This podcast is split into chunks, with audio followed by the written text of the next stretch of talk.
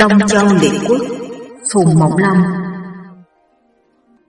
Hồi thứ 104 Cam La còn bé làm quan lớn Lao ái gian dâm loạn cung tần. Lại nói Vương Tiễn đóng quân ở núi Phục Long Phàn Ô Kỳ luôn mấy ngày đều đem hết quân tinh nhuệ đến khiêu chiến Nhưng Vương Tiễn bền giữ không ra. Ô Kỳ cho là Vương Tiễn nhát Toàn chia quân đi cứu trường tử, Hồ Quang thì được tin hai thành ấy đã thất thủ. Sợ quá, bèn lập đồn ở ngoài thành, để Trường An quân được yên lòng. Vương Tiễn đã lấy được hai thành Trường Tử và Hồ Quang, chắc thành đồn lưu cô thế, định kéo đại binh đi đánh, thì vua Tần sai sứ đến, một là để khoa thưởng quân sĩ, hai là báo cho Vương Tiễn biết về vua Tần rất căm giận ô kỳ, cần phải bắt sống giải về để tự tay vua Tần chém chết mới hả lòng. Vương Tiễn dẫn đại binh đến đánh đồn lưu. Thành Kiệu nghe tin mất hai thành, sai người kiếp đòi Phàn Ô Kỳ vào bàn. Ô Kỳ nói, chỉ trong sớm tối là ta sẽ đánh một trận quyết định, nếu đánh không được, tôi xin cùng vương tử chạy sang nước Yên, nước Triệu, liên hợp chư hầu, cùng giết vua Tần, để Yên xã tắc.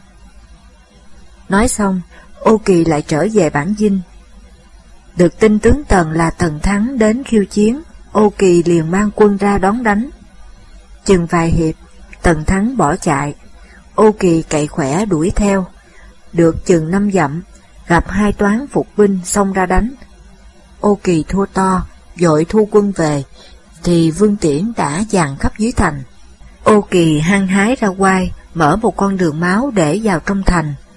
Vương Tiễn liền hợp quân lại bổ vây bốn mặt, đánh phá rất gấp. Ô Kỳ tự thân đi tuần hành, luôn ngày đêm không biết mệt mỏi. Dương Đoan Hòa ở trong thành thấy sự thế đã nguy lắm rồi, nhưng ban đêm liền xin vào ý kiến Thành Kiệu, nói rõ lẽ lợi hại, thế mạnh yếu của Thành Kiệu đối với vua Tần, và nói Thành Kiệu nghe Phàn Ô Kỳ mà đánh lại vua Tần là đã là một việc rất nguy hiểm. Thành Kiệu tỏ ý hối hận và hỏi nên làm thế nào. Đoan Hòa liền đưa ra bức mật thư của Vương Tiễn. Thành Kiệu mở ra xem, đại ý nói rằng, như ngài kể thân thì em vua, kể quý thì là phong hầu, cớ sao lại nghe lời nói không đâu, làm cái việc bất trắc, tự gây cái chết cho mình, há chẳng đáng tiếc lắm ru. Kẻ thủ sướng là Phàn Ô Kỳ, nếu ngài chém lấy đầu nó đem nộp, rồi bó tay chịu tội, thì tôi xin bảo tấu và nhà vua tất sẽ tha ngài. Nếu còn trù trừ không quyết, thì hối không kịp nữa. Thành Kiệu nghe xem xong chảy nước mắt nói rằng, Phàn tướng quân là người trung nghĩa, sao ta nỡ lòng giết cho được. Đoan Hòa thấy Thành Kiệu không nghe lời, toan bỏ đi. Thành Kiệu cố lưu lại. Hôm sau Phàn Ô Kỳ vào ý kiến Thành Kiệu, nói rằng, Quân tần thế mạnh, lòng người sợ hãi, thành này mất đến nơi rồi. Tôi xin cùng vương tử chạy sang Yên Triệu để tính cuộc sau này vậy. Thành Kiệu nói, Họ hàng tôi đều ở Hàm Dương, nay đi nước khác biết người ta có nhận không?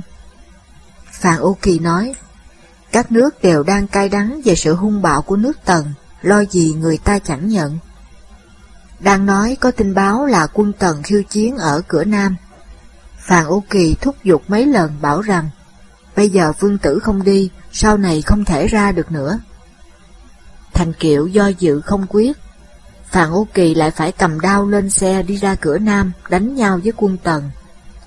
Dương Đoan Hòa bảo Thành Kiệu lên thành xem đánh nhau, thì thấy Ô Kỳ không chống nổi, phải chạy về dưới thành, và đang gọi to bảo mở cửa. Dương Đoan Hòa cầm kiếm đứng bên Thành Kiệu, thét rằng, Trường An quân đã đem cả thành đầu hàng rồi, Phan Ô Kỳ đi đâu thì đi, đứa nào dám mở cửa thành thì sẽ chém đầu. Nói rồi bèn lấy ở trong tay áo ra một lá cờ trên có chữ hàng. Những người xung quanh đều là thân thích với đoan hòa, liền dựng lá cờ hàng lên, không kể gì đến Thành Kiệu. Thành Kiệu chỉ bước chảy nước mắt mà thôi. Ô Kỳ thở dài nói rằng, thằng nhãi con này không bỏ giúp. Quân Tần vây Ô Kỳ mấy vòng, vì có lệnh của vua Tần bảo phải bắt sống Ô Kỳ, nên quân Tần không dám bắn tên ngầm. Ô Kỳ lại liều chết đánh lấy lối ra, chạy sang nước Yên. Vương Tiễn đuổi theo không kịp. Dương Đoan Hòa bảo Thành Kiệu mở cửa để đón quân vào thành. Vương Tiễn sai đem giam Thành Kiệu vào công quán, khiến người về Hàm Dương báo tiệp và xin nghị xử Thành Kiệu như thế nào. Tần Thái Hậu xõa tóc xin tha chết cho Thành Kiệu và xin lã bất vi nói hộ. Tần Vương Chính giận nói rằng, không giết đứa phản tặc đi thì bọn cốt nhục chúng nó sẽ làm phản hết. Rồi sai truyền lệnh cho Vương Tiễn chém Thành Kiệu bêu đầu ngay ở đồn lưu, phàm quân lính và quan lại theo Thành Kiệu đều bị chém cả. Nhân dân ở trong thành ấy đều dời đến Lâm Thao. Một mặt treo thưởng mua phàn ô kỳ, ai bắt được đem nộp thưởng cho năm thành. Sứ giả đến đồn lưu truyền mệnh vua Tần, Thành Kiệu nghe không được tha, tự thắt cổ chết ở quán xá. Vương Tiễn sai chặt đầu đem bêu ở cửa thành, quân lính và quan lại bị giết chết đến vài vạn người, nhân dân bị dời đi hết, trong thành sạch không. Lại nói Tần Vương Chính tuổi đã trưởng thành, mình dài tám thước năm tấc, thông minh lỗi lạc, anh vĩ khác thường, việc gì cũng biết tự chủ trương lấy, không để Thái Hậu và Lã Bất Vi quyết định nữa. Cái loạn trường an quân đã dẹp xong, Tần Vương lại muốn báo thù cho mông ngao, bèn họp quần thần bàn việc đánh triệu. Thái Trạch hiến kế, xin tự mình sang dụ nước yên bỏ triệu mà theo Tần, để cho triệu phải cô thế, rồi sẽ cùng đánh triệu.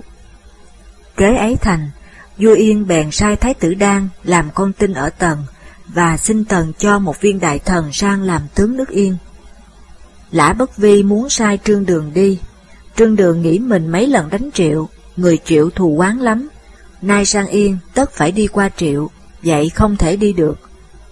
Bất Vi hai ba lần nài ép, Trương Đường vẫn một mực không nghe. Bất Vi trở về phủ có vẻ buồn bã không vui. Môn khách có Cam La, tức là cháu Cam Mậu, mới 12 tuổi, hỏi rằng, Thừa tướng có điều gì nghĩ ngợi thế? Bất Vi nói, trẻ con biết gì mà dám hỏi ta. Cam La nói, đã làm khách ở nhà ngài đây là phải cùng ngài chia lo sẻ buồn. Ngài có việc mà không cho tôi biết, dù tôi có muốn hết lòng cũng không làm sao được. Bất Vi nói, nay Yên đã theo tần và đã sai Thái tử Đan sang làm con tin rồi. Ta muốn sai Trương Đường sang làm tướng nước Yên mà hắn không chịu đi nên ta lấy làm buồn lắm. Cam La nói, đó là việc nhỏ sao không nói trước để tôi đi bảo cho.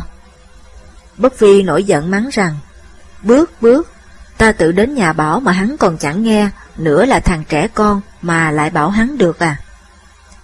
Cam La nói, xưa kia hạng thác lên 7 tuổi đã làm thầy khổng tử, nay tôi 12 tuổi, còn lớn hơn thác 5 tuổi, hãy cứ để tôi đi, nếu không được việc bấy giờ ngài sẽ mắng.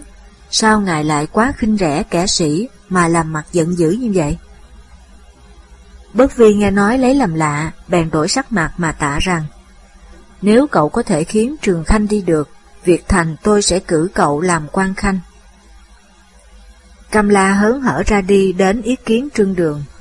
Dẫu biết Cam La là môn khách nhà văn tính hầu, Trương Đường cũng khinh là trẻ con, mới nói rằng, cậu đến đây có việc gì? Cam La nói, tôi đến viếng ngài đây. Trương Đường nói, tôi có việc gì mà viếng?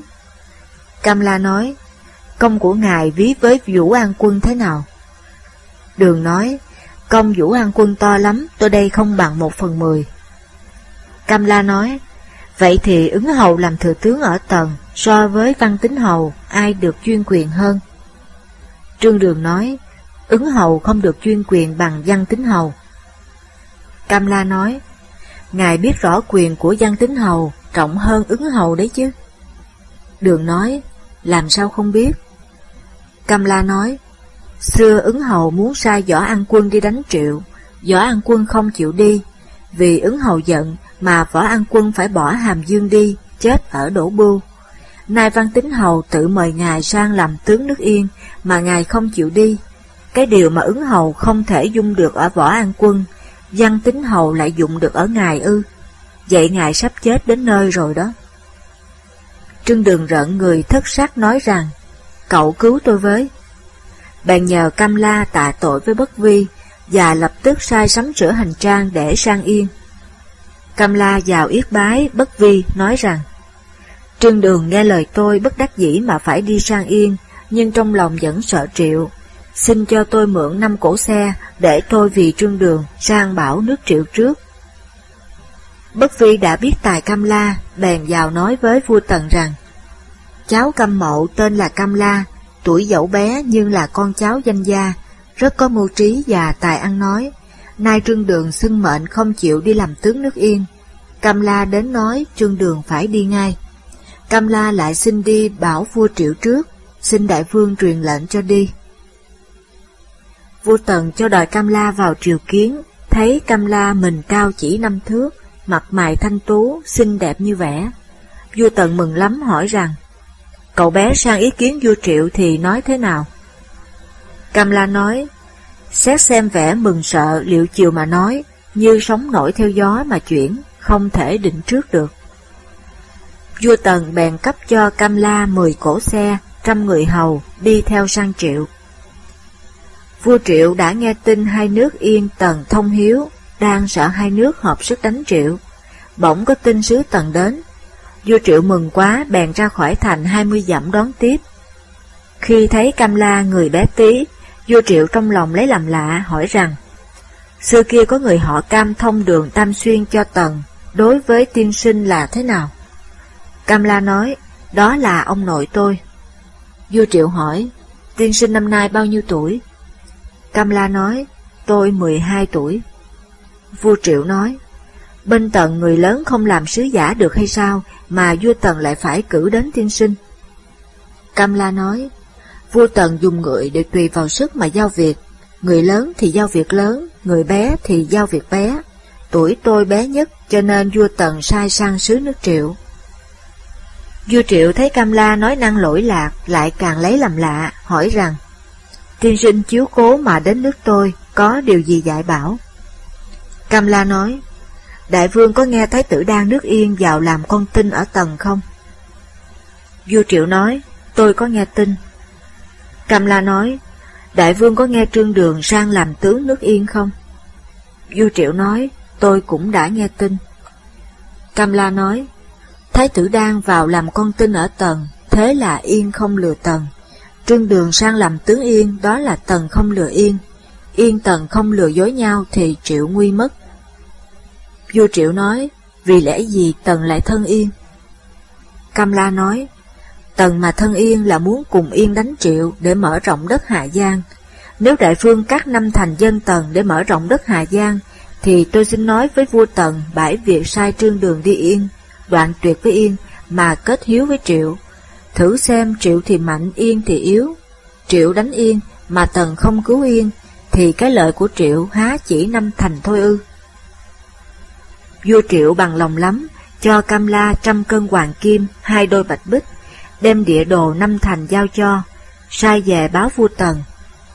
Vua Tần nói rằng, thế là Hà Giang nhờ thằng bé mà rộng thêm ra được, trí khôn của thằng bé thật to hơn người nó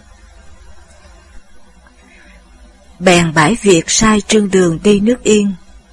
Trương Đường cũng cảm ơn Cam La lắm. Triệu nghe Trương Đường không đi, biết Tần không giúp Yên nữa, bèn sai bàn noãn Lý Mục hợp quân đánh Yên, lấy được 30 thành thượng cốc, Triệu giữ 19 thành và đem 11 thành nộp Tần. Vua Tần phong Cam La làm thượng khanh, lại lấy ruộng và nhà phong cho Cam Mậu ngày trước, ban cho. Tục truyền Cam La 12 tuổi làm thừa tướng là gốc ở chuyện ấy. Thái tử đang nước yên ở Tần, nghe Tần đã bỏ yên mà thân thiện với Triệu, ái nái lo sợ, muốn trốn về, lại sợ không ra lọt cửa quan được. Bèn cầu làm bạn với Cam La, muốn nhờ mua hộ kế trở về yên. Bỗng một đêm Cam La nằm mộng thấy người mặc áo tía, cầm thẻ nhà trời, đi đến nói là vân mệnh thượng đế, đòi về trời. Rồi Cam La không đau ốm gì mà mất. Tài cao không sống lâu, tiếc thai. Thái tử Đan đành chịu ở lại nước Tần. Lại nói là bất vi sức khỏe, được can cương hậu yêu lắm. Bất vi ra vào cung cấm không kiên sợ gì. Khi thấy vua Tần đã trưởng thành lại thông minh hơn người, bất vi mới có ý sợ, nhưng Thái hậu càng ngày càng đa dâm, thường đòi Bất Vi vào cung cam toàn. Bất Vi sợ lỡ ra việc bị phát giác thì quả đến thân, muốn tiến một người để thay mình sao cho được vừa lòng Thái Hậu, nhưng khó tìm người lắm. Nghe nói có người ở chợ tên là Lao Ái, được những kẻ dâm phụ ở trong xóm tranh nhau theo. Tiếng nước tần gọi kẻ vô hạnh là ái, nên gọi là Lao Ái. Lao Ái phạm tội dâm, Bất Vi cũng buông lỏng phép nước mà tha cho, lại giữ làm xá nhân ở trong phủ. Thái hậu nghe việc ấy, bèn hỏi lã Bất Vi, dường như có ý mến. Bất Vi nói, Thái hậu muốn thấy người ấy thì để tôi xin tiến vào. Thái hậu cười mà không đáp, hồi lâu mới nói rằng, nhà ngươi nói đùa đấy ư, người ngoài khi nào lại vào được nội cung. Bất Vi nói, tôi có một kế là sai người phát giác tội cũ của nó, bắt đem thiến đi. Thái hậu sẽ đút nhiều tiền cho kẻ hành hình, bảo thiến vờ, rồi cho nó làm hoạn quan, vào hầu trong cung, như thế mới được lâu dài. Thái hậu mừng quá nói rằng, kế ấy rất diệu. Bèn lấy trăm nén vàng giao cho lã bất vi. Bất vi mật gọi lao ái, vào bảo cho biết. Ái vốn tính dâm, hớn hở cho là một sự kỳ ngộ. Bất vi quả sai người phát giác tội dâm của nó, bắt phải đem thiến. Rồi lao ái giả làm hoàng quan, đi lẫn trong bọn nội thị, vào hầu hạ trong cung Thái Hậu. Đêm đến, lao ái hầu ngủ, Thái Hậu thấy vừa lòng lắm, bèn thưởng cho bất vi rất hậu để đền lại công lao. Từ đó bất vi mới thoát. Thái Hậu cùng lao ái ở với nhau như vợ chồng, không bao lâu đã có mang. Thái Hậu sợ khi sinh nở không thể giấu được, bèn nói dối là có bệnh, sai lao ái đem tiền đút cho thầy bói, bảo nói dối là ở trong cung có ma nên tránh ra ngoài hai trăm dặm ở phương Tây. Vua Tần hơi nghi về việc lã bất vi, nay Thái Hậu đòi đi ở xa thì xem đó là cơ hội để tuyệt đường đi lại giữa hai người. Nhân Ung Châu cách Hàm Dương hai trăm dặm có cung điện sẵn, bèn mời Thái Hậu ra ở đó. Thái Hậu liền đi ra Ung Thành, ở một tòa cung điện cũ gọi là Đại Trịnh Cung. Lao Ái và Thái Hậu lại càng thân mật nhau, không còn kiên nể gì. Trong hai năm, Thái Hậu đẻ luôn hai đứa con trai, phải làm một cái nhà kính để nuôi. Thái Hậu lại ước riêng với Lao Ái là mai sau vua mất thì sẽ chọn một đứa con trai làm nối giỏi. Người ngoài có biết nhưng không ai dám nói.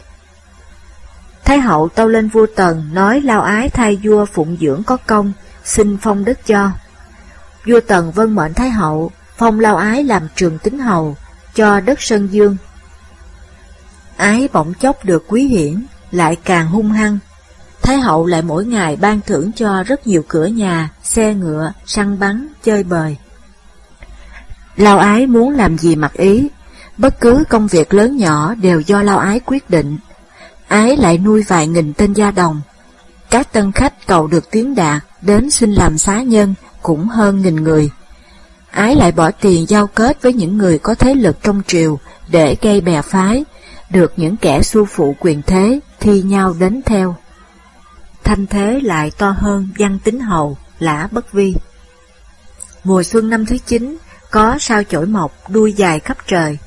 Thái sử xem đoán trong nước sẽ có binh biến, Thái hậu ở Ung Thành, vua Tần mỗi năm đến kỳ giao tế, đến đó triều kiến và làm lễ tế giao nhận thể. Tại đó đã có cung kỳ niên để vua ở. Năm ấy vừa đến kỳ tế giao, nhân lại có biến sao chổi, nên vua Tần khi ra đi, sai đại tướng Vương Tiễn diễn binh ở Hàm Dương ba ngày, và giao cho cùng Lã Bất Vi giữ kinh thành. Lại sai hoàng sĩ dẫn ba vạn quân đóng ở Kỳ Sơn rồi mới đi. Bây giờ vua Tần đã 26 tuổi, còn chưa làm lễ đội mũ. Thái hậu sai làm lễ đội mũ đeo gươm cho vua ở miếu Đức Công, cho trăm quan uống rượu luôn năm ngày. Thái hậu cũng cùng vua Tần ăn yến ở cung đại trịnh. Lao ái cùng các tả hữu quý thần đánh bạc uống rượu. Đến ngày thứ tư, Lao ái cùng quan trung đại phu nhan tiết đánh bạc. Lao ái bị thua luôn. Rượu say rồi, Lao ái lại đòi đánh nữa. Tiết say rượu không chịu đánh, Lao ái chạy đến nắm lấy tay nhan tiết tát vào má. Tiết không chịu, cũng giật lấy giải mũ của Lao ái. Ái giận lắm trợn mắt mắng rằng, ta đây là giả phụ của vua, mày là con nhà hèn mạc, lại dám chống với ta à? Nhan tiết sợ chạy ra, thì gặp vua Tần, vừa uống rượu ở trong cung Thái Hậu đi ra. Nhan tiết phục xuống đất, đập đầu kêu khóc xin chết. Vua Tần là người có tâm cơ, không nói gì, chắc Tiết đến cung kỳ niên rồi mới hỏi. Nhưng Tiết đem việc lao ái tác mình và tự xưng là giả phụ, kể hết một lượt. Lại tâu lao ái không thực là hoạn quan, mà giả vờ bị tội thiến, vào chầu riêng Thái Hậu. Hiện đã có hai con nuôi ở trong cung, không bao lâu sẽ mưu cướp nước. Vua Tần nghe nói giận quá, mật lấy binh phù, sai đi triệu hoàng sĩ, lập tức đem quân đến. Có viên nội sứ tinh tứ và viên tá đặt tinh kiệt, vốn lấy nhiều tiền của Thái Hậu và Lao Ái, cùng thề sống chết có nhau, biết việc nguy cấp chạy vào báo Lao Ái. Bấy giờ Lao Ái đã tỉnh rượu, sợ quá, đêm vào gõ cửa cung đại trịnh ý kiến Thái Hậu, kể rõ sự tình và xin với Thái Hậu, nên nhân lúc hoàng sĩ chưa đem quân đến, đem hết quân cung kỵ và tân khách xá nhân đánh vào cung kỳ niên. May mà phá được, thì hai người còn có thể có nhau. Thái hậu nói, quân cung kỵ khi nào chịu nghe lệnh ta? Lao ái nói, tôi xin mượn ấn ngọc của Thái hậu, giả làm ngự bảo đem dùng, nói dối là cung kỳ niên có giặc, vua đòi tất cả quân cung kỵ đến cứu giá, chắc chúng nó phải nghe. Thái hậu bấy giờ tâm thần bối rối, bèn nói, mặt chàng làm gì thì làm. Bèn lấy ấn giao cho lao ái. Ái giả làm ngự thư của vua Tần, lại thêm tỷ văn của Thái hậu, cho triệu tất cả quân cung kỵ, vệ tốt và các tân khách xá nhân đến. Đến giờ ngọ hôm sau mới họp được đủ.